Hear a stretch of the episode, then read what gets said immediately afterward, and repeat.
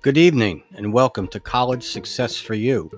This is Professor Soriano, your host from Seton Hall University and Kean University. I hope you tune in every week and listen to some insightful commentary about the tips and tricks your mama never told you about college life.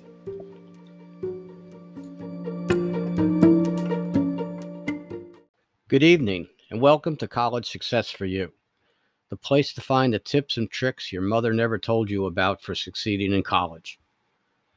How many times have you been caught in the trap of, I should do something or I shouldn't do something else? You have an idea about going to a small party and meeting new people. I should go to that party and get to know others, you say to yourself. I'm new on, on campus and don't know many people, so I should go. At the same time, you're nervous about going just because you don't know many people. So you might start thinking, how will they look at me? Will they think I'm a dork? Or just how am I going to make conversation with people I don't even know? Maybe I shouldn't go. That kind of inner conflict happens all the time. In this case, you talked yourself out of going to the party.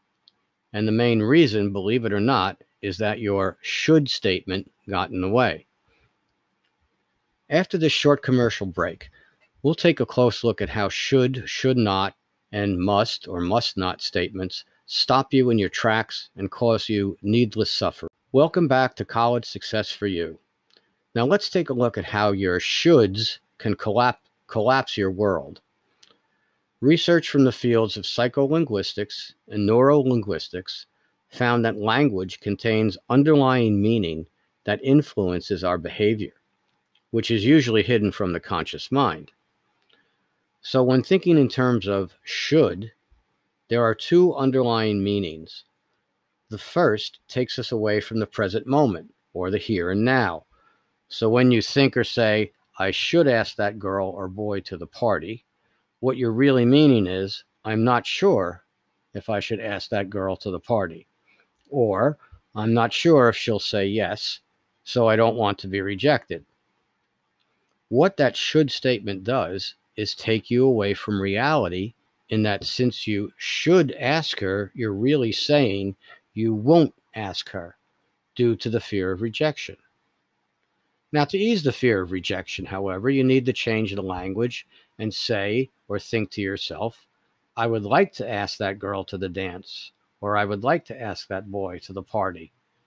In this example, you've opened up your possibilities of actually asking her or him because you've given yourself a choice. In turn, the choice reduces the feeling of being trapped in the pressure of you should ask him or her. And when you don't ask her, the should just keeps rolling along, backed up by more should statements. I should have asked her. I knew it, which causes regret. Or, I could, same idea should, by the way, I could ask her to the next dance when I feel more confident or get to know her more, which is really creating excuses for yourself. And your could or should statement casts doubt on what you really want to do. You could ask her, but then again, you could not ask her. As you can see, without giving yourself a choice, you place yourself out of reality because you are avoiding reality. And then you place yourself in the regret dungeon and follow it up with making excuses for not asking her to the dance in the first place. So the logic is very circular. It keeps coming back to the same to the same results, not making a decision. You know, sort of like freezing in between I want to ask someone something or you know, I should ask someone a question and I maybe I should not ask them. In the context of a relationship, let's take another look at this. After you make a mistake or forget something important at home, mom or dad hits you with a salvo of shoulds. You should have known I needed the car. You should have remembered your homework. You're, you knew your mother wanted you to make dinner tonight. You should have done it. Or, why didn't you? Which is an implying of a should. Also consider this example. You and your boyfriend or girlfriend are on a date, and it's been three months.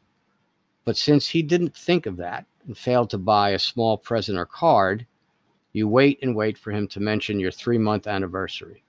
But he has no clue. Or, on the other hand, she has no clue. Now you give him the silent treatment and the cold shoulder. Now, why is that? Well, in terms of our topic for tonight, it's because you're thinking in terms of a should. He should have remembered. He must not think it's important. A must is the same as a should. Of course, he or she notices your offhanded attitude and asks if something's wrong. Oh, no, no, you reply, nothing's wrong. At this point, a conversation about your anniversary would be a better approach at getting to the issue. But he should have remembered, your mind screams, and you shut yourself down and drift away from reality and into should land. Sort of like Disneyland, you know, some kind of fantasy that you're making up in your mind. And the more the poor guy is guessing about what's wrong, the more momentum the should start to gain to the point when he asks again, What's wrong? And you challenge him openly with, You should know what's wrong.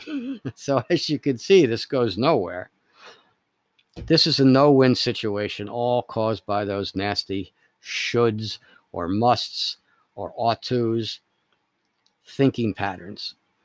So, the thinking patterns or the language that you use creates the thought pattern and the feelings behind the language. And that's why we have to try to reframe things. Evidently, what's wrong with this picture is that now both of you are out of reality by failing to celebrate your three month anniversary or discussing how easy it is for people to forget important situations in our fast paced world. And that happens all the time. All of us are just overwhelmed with responsibilities and activities. And if you're a college student, uh, you've got your courses, you've got your homework, you, some of you work, you have your social life and it's it's not an easy task. And i would never say that it's easy because it, it's not easy. But let's look at another language debacle that causes grief. It's called the i can't syndrome. Now in academic terms a major test comes up and you feel unprepared. Immediately you think i can't take this test. Or you might say something like i'll never pass this test whose underlying meaning is really, I can't take this test. So it's really one and the same. Again, by using this statement, you are pulling yourself out of the reality of preparing for the test. So the second underlining meaning behind this language of I can't take the test really means I won't take the test or I don't want to take the test. So it's good and healthy to get in touch with what you really feel.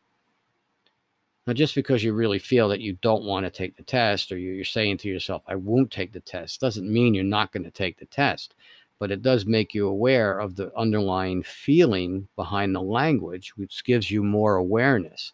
Once you have that awareness, then you can make a more rational decision as to prepare for the test because you know you have to take the test. You know it's important to you. But in the meantime, I don't want to take it. as test is stupid. It's too hard. I hate this course. Okay, fine. Feel that way. Nothing wrong with it. Doesn't mean you have to act on it. But the awareness of your feeling that way actually frees you up to make a more, let's say, realistic decision or a decision that's more in line with what you really need to do. So when we change the language around to something like this, I would like to take the test, but right now I'm not prepared. It puts you in a more favorable position to prepare for the test. And thus, it reduces your anxiety about the test because now you're looking at it from a different lens, so to speak. What you've done is reframe the statement and put it in line with reality.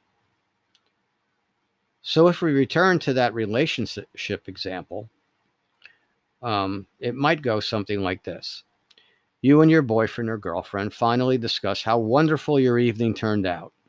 In the course of the conversation, He asks you to drive him to Maine the next day, which is a six to eight hour drive.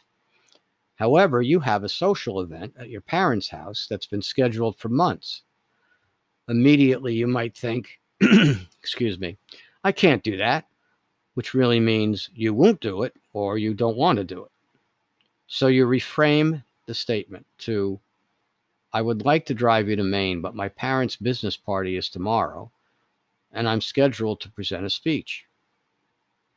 This statement is more in line with reality and much better received by the other person, especially if you had said, I won't drive you to Maine or I don't want to drive you to Maine. Hitchhike, take a bus, or call Uber. And that wouldn't do very much uh, good for the conversation, the relationship, I don't think. And let's take a look at this example.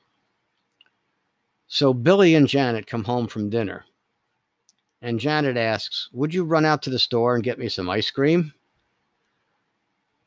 Or what about the situation at home when your dad says, Billy, I want you to cut the lawn and gather the leaves up? I can't do that, you think, which means I don't want to do it. How many times have you been asked to do something you didn't want to do and, and reacted with, I can't do it? But again, the underlying, underlying meaning is that you don't want to do it. Now, rather than get angry or upset by stubbornly clinging to your I can't statement, the better option is to reframe I can't into I really don't want to do it in your mind. Because, in terms of courtesy, I wouldn't say, I won't do it, and I'm not going to do it out of spite or some kind of revenge as a response to someone's question. I wouldn't say that out loud, but it's okay to think it and be aware of it that would only serve to shut down the communication and you'll be back to the cold shoulder treatment. However, part of the reframing process could go something like this Billy Bob, I want you to cut the lawn and rake the leaves. Okay, Dad, right now I need to take care of something important, but I'll get to it later, I promise. In a relationship, the I won't do it could go like this Janet, could you take me to the mall later? And Janet replies, I'd like to take you to the mall, but my mother needs me to help with dinner. We could go after that or another time. This reframing of the statement keeps the communication open and stabilizes the feelings of both parties. So you're not saying, I don't want to do it, I won't do it, you know, take a hike. You're saying, yeah, I would like to do it, but right now I need to do something else. Can we come back to this later? And maybe I could take you to the mall. So these are communication skills that need to be practiced so that you can put them into, into action. Now, there's an important note here.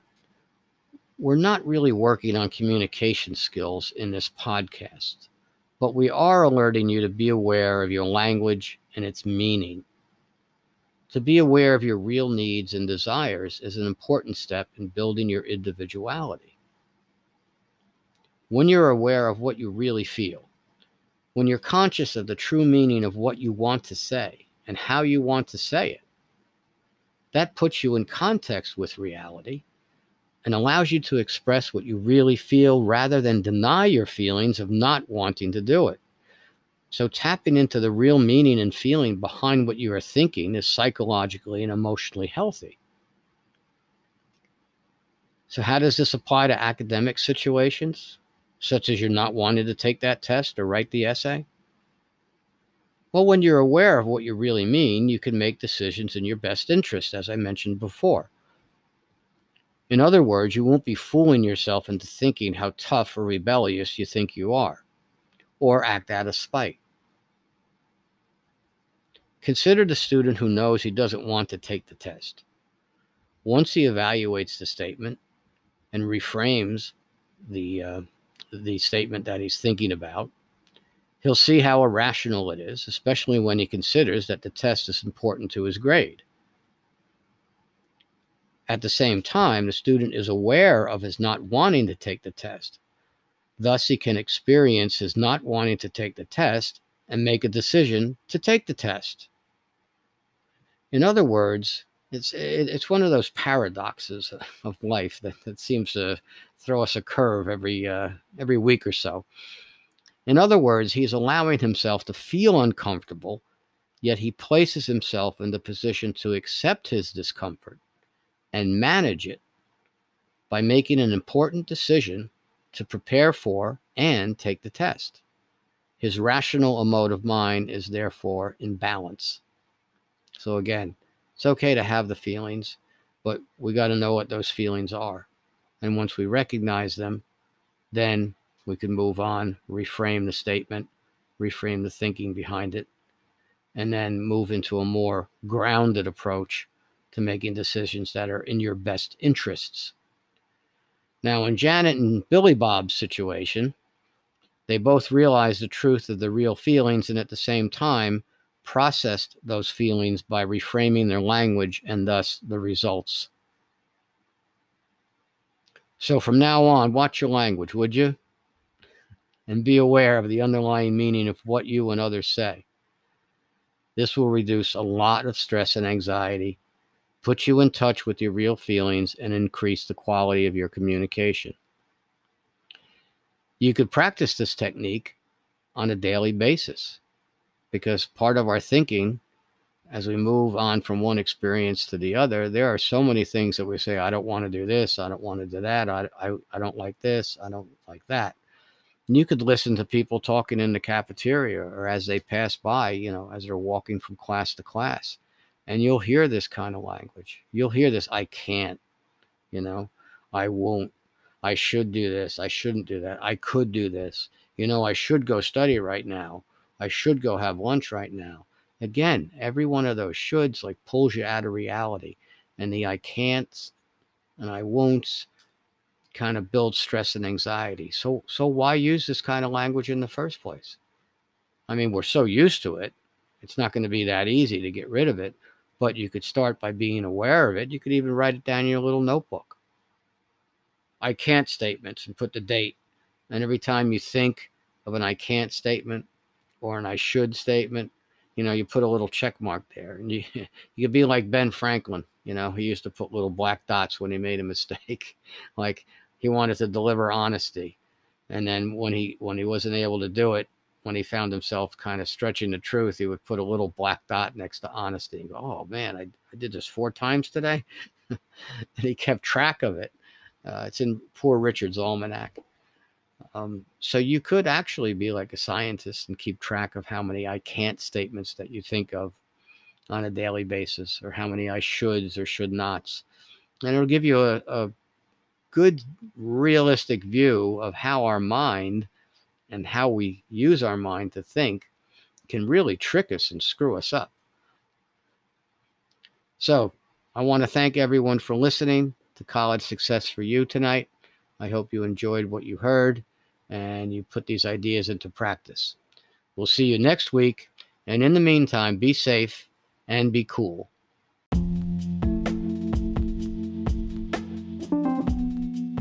Well, that about wraps it up for tonight. I hope you enjoyed listening to College Success for You. I'm your host, Professor John Soriano, coming to you from Seton Hall University and Kean University. I hope to uh, see you all next week, or rather, have you all tune in next week for another episode of some insightful commentary about college. Have a good evening.